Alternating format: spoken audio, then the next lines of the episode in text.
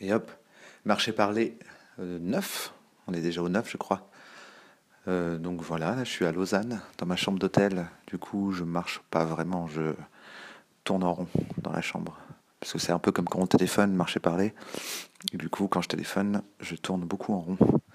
Et si je téléphone pendant très longtemps, ce qui est rare, genre pour écrire à distance, je me retrouve dans des positions un peu euh, bizarres. Je suis en train de parler, je me dis, mais je suis en boule dans un coin sur la moquette en train de rouler. Et euh, d'ailleurs, Ken, euh, parfois, il filme nos sessions de travail. Il, filme plein de trucs. Je pense qu'un jour, il y aura un making-of cool euh, sur, sur l'écriture de son spectacle, grâce à ça. Et quand tu regardes la vidéo, tu vois juste un gars dans le fond qui marche beaucoup. Eh ben, c'est moi. Euh, voilà, marcher parler que j'avais envie de faire sur la jalousie. Je sais pas pourquoi, ce matin en me réveillant, je me suis dit, tiens, j'ai envie de parler de la jalousie. En fait, je suis plus jaloux. Et c'est de ça dont je voulais parler. C'est euh, que euh, la jalousie, euh, on a tendance à croire que c'est à cause des autres qu'on est jaloux. Ça peut arriver dans le sens où si on est de nature jalouse, un comportement peu rassurant peut provoquer la jalousie chez toi, je pense.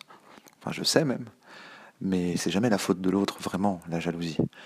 La jalousie, c'est forcément euh, un problème que tu as avec toi-même. Et, euh, et je suis désolé de l'asséner comme ça, comme une vérité absolue. Mais bon, en tout cas, c'est mon avis.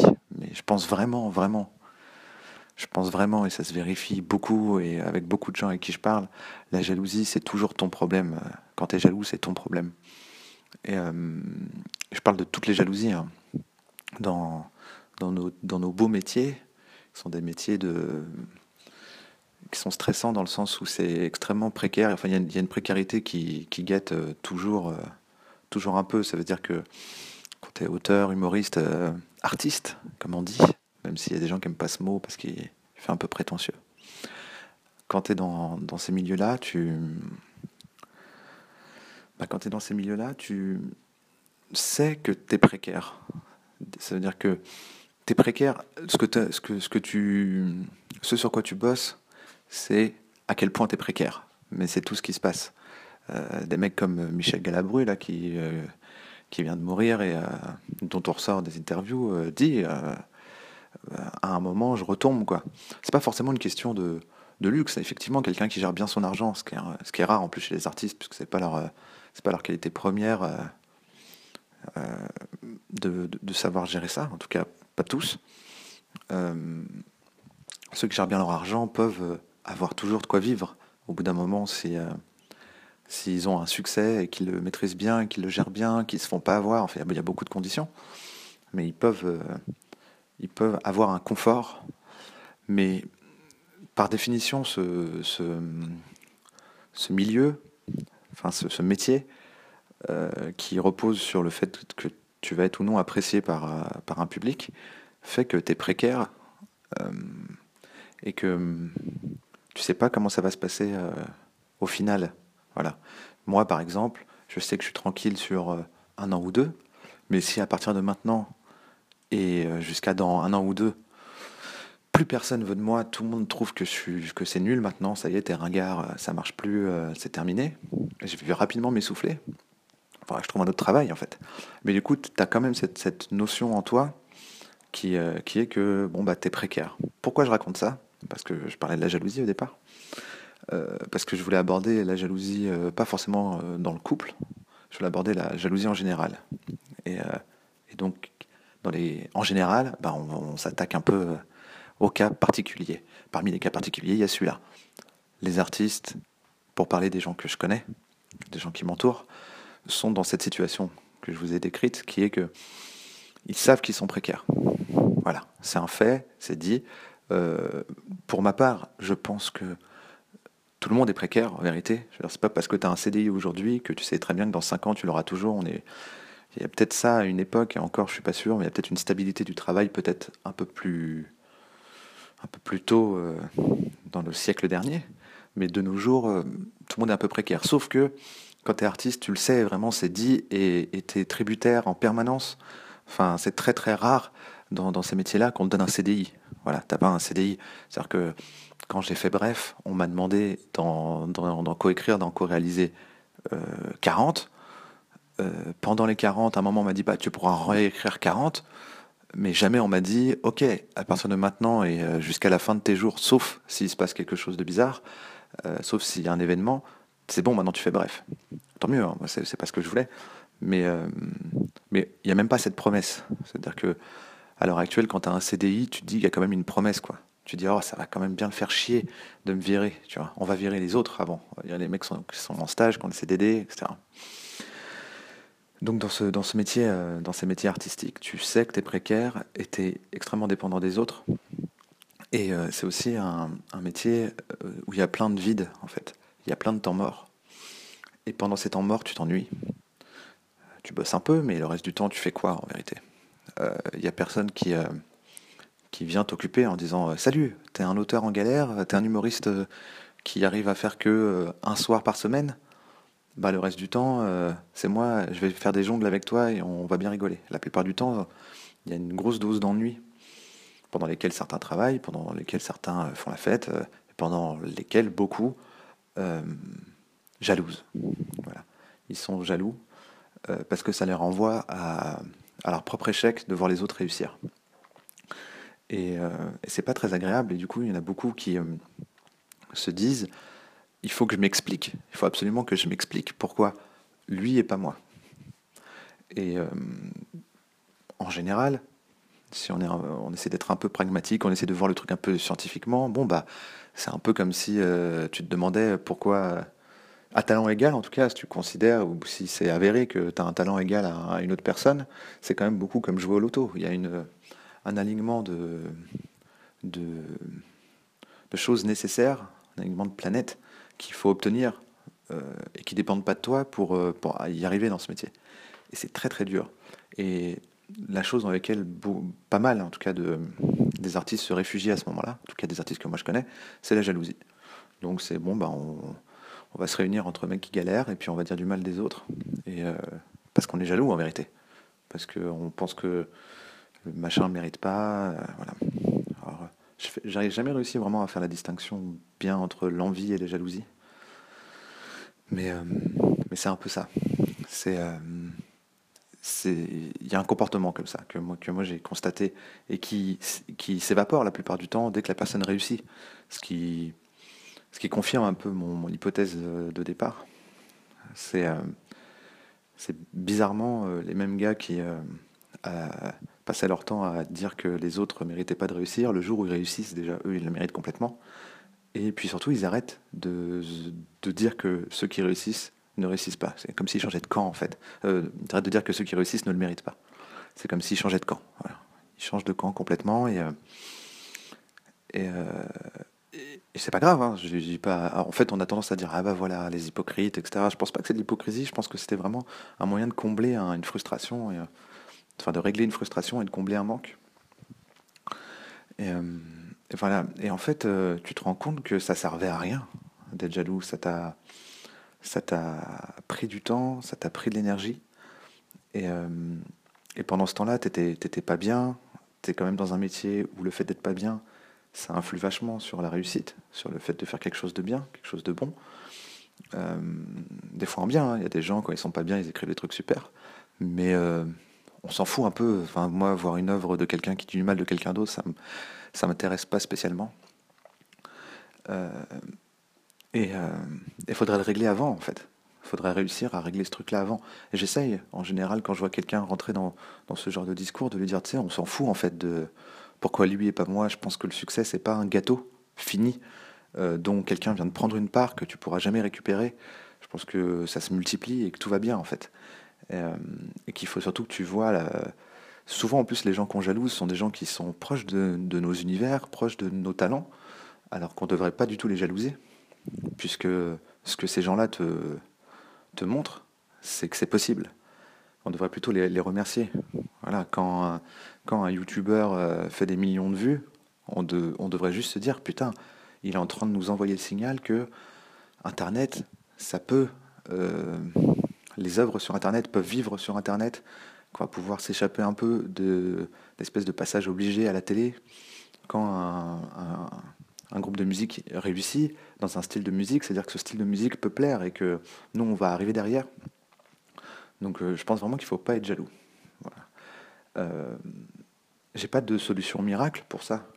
Il se trouve que dans mon cas, ma façon de, gérer mes problèmes, puisque j'ai été jaloux, hein, comme tout le monde, ma façon de gérer euh, mes problèmes, c'est de raisonner énormément, d'analyser, jusqu'à me présenter à moi-même des arguments que j'arrive pas à parer, en disant ouais bah là je trouve pas d'issue à ce que tu viens de dire Bruno, donc Bruno, tu as raison, donc Bruno va arrêter de va arrêter d'être jaloux. Et, euh, et l'autre cas euh, particulier, on le connaît bien, c'est dans nos cercles proches. C'est euh, quand on est jeune, on est, on est, on est jaloux souvent de même de, nos amis. Euh, on a des amis et puis on a peur de les perdre. Et on, pète des câbles parce que euh, quand on est ado, tu as ton meilleur ami.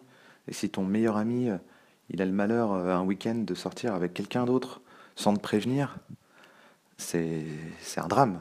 Ouais, t'aurais pu me prévenir, t'aurais pu me dire que vous allez là. Tu, refuses complètement, t'acceptes pas du tout l'idée que cette personne a pu avoir envie de voir une autre personne sans t'inclure et sans se dire je suis en train de faire quelque chose de mal. Et, euh, j'ai remarqué qu'on arrive souvent à le gérer ça. Au bout d'un moment, on le gère, on entre dans l'âge adulte et on, arrête d'être jaloux de nos amis, on arrête d'être possessif avec nos amis. Euh, et on arrive beaucoup moins à le faire en amour. Euh, qui est l'autre cas particulier, enfin je pense même c'est le premier auquel on pense quand on parle de jalousie.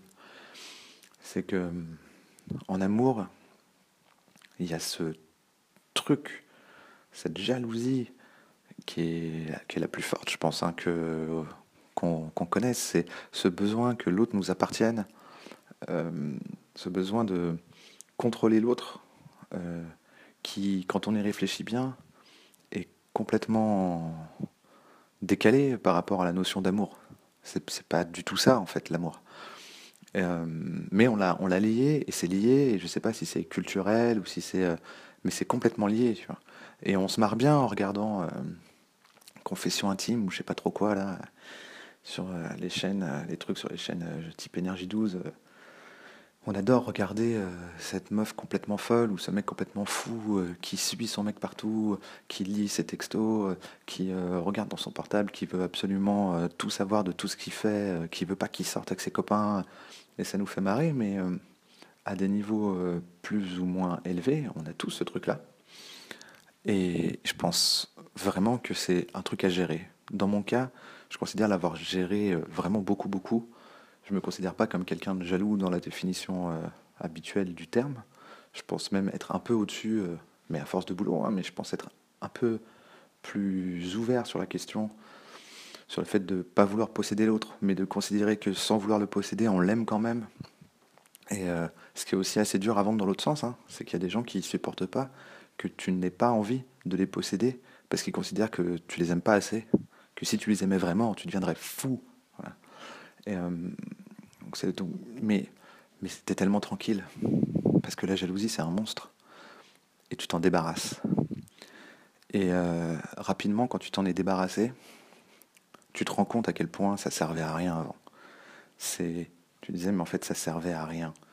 Tu prends un cas, euh, tu prends un cas typique, hein, on va dire un cas, le cas qu'on a tous connu ou qu'on a tous euh, vu pas loin de nous, qui est, qui est l'adultère. Quand tu y réfléchis bien, le fait d'avoir été jaloux, ça n'a rien changé. Au contraire, ça a pu empirer la, chose, mais ça n'a rien changé. Et je suis pas en train de dire fais semblant de ne pas être jaloux euh, pour garder, euh, la, pour, garder, exactement, pour garder la personne qu'on aime, comme si euh, on la possédait. même moi, j'ai fait un lapsus révélateur. Je ne suis pas en train de dire fais semblant d'être jaloux pour garder la personne que tu aimes. Je, je, si tu es jaloux, je pense qu'il faut l'exprimer, mais qu'il faut toujours l'exprimer en te rendant compte que c'est toi le problème, c'est pas l'autre. Faut pas faire de reproches à l'autre à ce moment-là. Et euh, quand tu regardes bien, bon bah moi les gens que je vois qui se sont trompés, dire qu'ils soient jaloux ou qu'ils soient pas jaloux, ça a rien changé. Voilà, c'est ça change absolument rien. Et surtout, euh, et là, mais là on attaque un autre, euh, peut-être un autre, un autre aspect, un autre domaine, c'est que la tromperie, au final, enfin, quand je regarde autour de moi, il y en a tellement que est-ce que c'est est-ce que c'est pas les gens qui croient en, la fidélité qui se trompent? Et les gens qui trompent qui euh, en fait sont juste en train de faire ce qu'ils ont envie de faire, ce qu'ils ont envie de vivre. Rappel, on n'a qu'une vie. Euh, et puis euh, qu'ils regrettent parce qu'il y, a tout, un tas de règles. Mais ça, après, ça, ça géré dans tout couple. Chacun gère comme il veut. Je porte pas de jugement sur les, autres couples. Je dis juste que quand tu es au sixième dessous parce que quelqu'un t'a trompé, euh, en général, tu te rends compte qu'il te trompe. T'aurais trompé, peu importe l'attitude que tu aurais eue, c'est pas de ta faute en fait. C'est lui, à un moment, c'est la personne, c'est elle qui s'est dit bah tiens, voilà, j'ai envie de ça maintenant. Et je trouve que ça, c'est plus important que des serments que j'ai pu prêter avant. C'est un peu alambiqué ce que je raconte. Ce que j'essaye de dire, c'est que une fois que tu t'en es débarrassé, voilà, pour revenir un peu sur le côté témoignage, une fois que je m'en suis débarrassé de ce truc-là, eh ben, tu progresses beaucoup plus rapidement dans, plein de notions, euh, dans tes interactions sociales et dans ta, vie amoureuse. C'est de te dire, en fait, à partir du moment où tu arrives à te dire, mais la personne en face de moi, la personne avec qui je suis, elle a qu'une vie aussi, et, euh, je devrais pas avoir autant de contrôle sur, euh, sur ce qu'elle va vivre. Je fais partie de sa vie, je veux faire partie de sa vie, je veux qu'elle fasse partie de ma vie, mais je veux pas que cette personne euh, se, se meure un jour carrément, en se disant j'ai pas fait tout ce que je voulais, et c'est de la faute que d'une personne. Voilà, c'est la faute de lui. Moi, je veux pas être cette personne.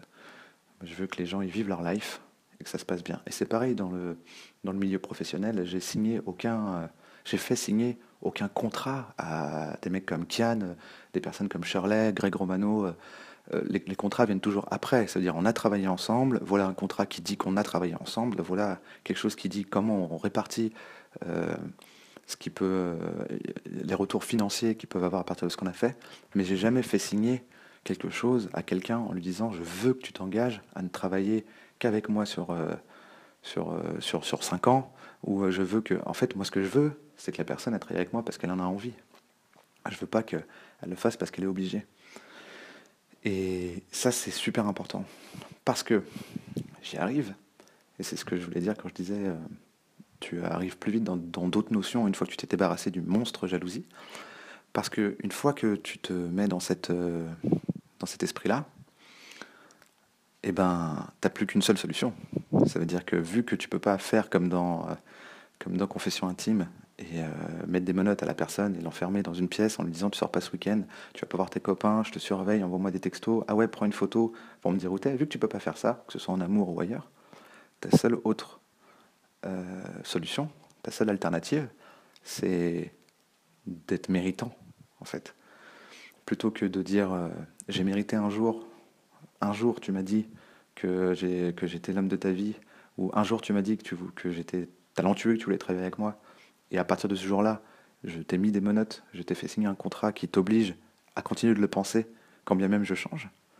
Et eh ben là, tu te retrouves juste à faire en sorte d'être quelqu'un de bien, euh, d'être euh, attentionné, d'être, de travailler euh, comme, comme il faut travailler, de t'investir comme il faut t'investir pour espérer mériter chaque jour euh, l'amour de l'autre. Et, euh, et, ça, ça te change vraiment. Parce que tu passes beaucoup moins de temps à faire chier l'autre, en fait. Et, euh, enfin, pour revenir d'un point de vue plus général et des gens qui m'entourent, moi, là, à chaque fois que je vois des gens jaloux, je vois deux personnes pas heureuses, quoi. Parce que la personne qui subit la jalousie de l'autre sait pas quoi faire, et la personne jalouse sait pas quoi faire non plus. Et euh, je pense qu'il faut vraiment se débarrasser de, ce truc-là. Voilà. Comme j'ai dit, malheureusement, j'ai pas la solution miracle. Euh, je pense que si je devais donner des, conseils, ce qui est un peu bizarre, puisque personne ne m'a rien demandé, mais bon, c'est marché parler, donc il euh, n'y a pas quelqu'un pour dire eh oui, d'accord, très bien, Navo, mais concrètement, comment on fait? Donc je me le dis moi-même, très bien, mais concrètement, concrètement, comment on fait? Moi, dans mon cas, euh, dans mon cas, j'ai commencé par accepter que la jalousie, c'était que de ma faute. La possessivité, c'était que de ma faute. que ça reposait sur des, des, trucs qui étaient intérieurs, qui peuvent être un manque de confiance en soi, euh, des blessures du, du, passé, euh, des gens qui t'ont fait du mal et où tu te dis ça m'a fait tellement mal que je veux pas que ça se reproduise et donc pour pas que ça se reproduise, je dois je dois obliger la personne à pas agir comme la personne précédente. tous ces trucs-là, en fait, c'est un peu, enfin, c'est complètement faux même. Et en fait, quand tu te rends compte que c'est vraiment que de ta faute, que c'est rien d'autre que toi qui crée la jalousie, que c'est pas palpable, que ça repose sur rien, euh, ça devient déjà plus facile de travailler dessus. Parce que tu n'es plus en train de rejeter le problème sur quelqu'un d'autre, donc tu n'es plus en train de lui faire des reproches complètement injustifiés. Et après, pour travailler dessus, dans mon cas, encore une fois, euh, je sais pas quoi, INTP, euh, chacun sa personnalité. Dans mon cas, c'est du raisonnement. Je crois que c'est de l'auto-analyse, je suis pas sûr, parce que je suis allé voir un psy. Ça doit être une forme de psychanalyse hein, euh, tout seul, c'est euh, de raisonner en fait. Moi, dans mon cas, c'est raisonner énormément. C'est raisonner, c'est euh, une forme, je pense aussi d'empathie, c'est-à-dire de projeter sur l'autre en disant, ok, si moi je pense comme ça, si, tu vois le, côté ne fais pas aux autres ce que tu voudrais pas qu'on te fasse, fais aux autres ce que tu voudrais qu'on te fasse. Si moi je veux qu'on me laisse un peu tranquille, si moi je veux qu'on je veux pas qu'on soit injuste avec moi et qu'on me fasse des reproches. Euh, si moi j'ai envie d'être libre sur ces points-là, sur ce point-là, sur ce point-là, je dois commencer par accepter que l'autre a les mêmes droits que moi et que surtout ces droits, ils peuvent être différents d'une personne à une autre. Voilà. Si pour moi ce qui est important, c'est, euh, j'en sais rien, moi, je suis assez solitaire, donc c'est d'avoir le, droit de m'isoler sans qu'on me fasse une crise, parce que si euh, j'ai envie d'être tout seul, c'est forcément que que j'aime pas l'autre, ce qui est complètement faux. Si moi, c'est ce, dont j'ai envie, c'est pas forcément ce dont l'autre a envie en face. Mais si l'autre, de son côté, il a envie de quelque chose d'autre, d'un autre espace de liberté ou d'une autre façon euh, de, de, vivre sa vie, il faut que, il faut que je les lie, ces deux trucs-là. Il faut que je dise, ok, si je lui refuse ça, si je lui fais une crise pour ça, c'est comme si la personne euh, qui est avec moi me faisait une crise pour le fait que j'ai envie d'être tout seul. Ce que je trouve complètement injuste. Parce que dans ma tête, c'est justifié. Et, voilà, moi, c'est un peu comme ça que j'ai fait. Et si je dois vous donner un conseil, comme, euh, comme je l'avais fait euh, dans le précédent marché parlé à propos de l'argent, c'est, je pense que c'est important quand on revient de quelque chose. Et je suis en, j'ai que 32 ans, hein, je suis en, je suis en évolution perpétuelle. Je suis pas, pas avec une barbe en disant j'ai tout compris. Hein. C'est juste que de là où là où je suis, euh, un mec de moi à 22 piges, j'aurais bien aimé qu'on me dise ça. Je l'aurais sûrement pas cru euh, j'aurais sûrement pas réussi à faire le même travail parce qu'il faut avoir un vécu, il faut avoir. Ça prend du temps, mais je pense que si on me l'avait dit, euh, ça m'aurait euh, fait gagner du temps, en tout cas. Parce que j'aurais au moins pu essayer. J'aurais pu dire, ok, bon, bah, lui, il est passé par là. Il a pris ce chemin-là pour aller mieux. Je vais essayer ce chemin. Voilà, c'est peut-être pas le mien, mais en tout cas, ça m'aurait mis un petit truc, petite idée en tête. Or, la plupart des gens autour de moi encore à l'heure actuelle, hein, et encore plus à l'époque, c'était tout le contraire, ils disaient tout le contraire. C'est que si tu arrives en... Tu vas voir tes potes en leur disant Ouais, je suis dégoûté, ma meuf, euh, elle fait ci, elle fait ça, ils sont toujours de ton côté. Euh, à aucun moment ils te disent Vas-y, mais t'es jaloux, tu pues la merde. Euh,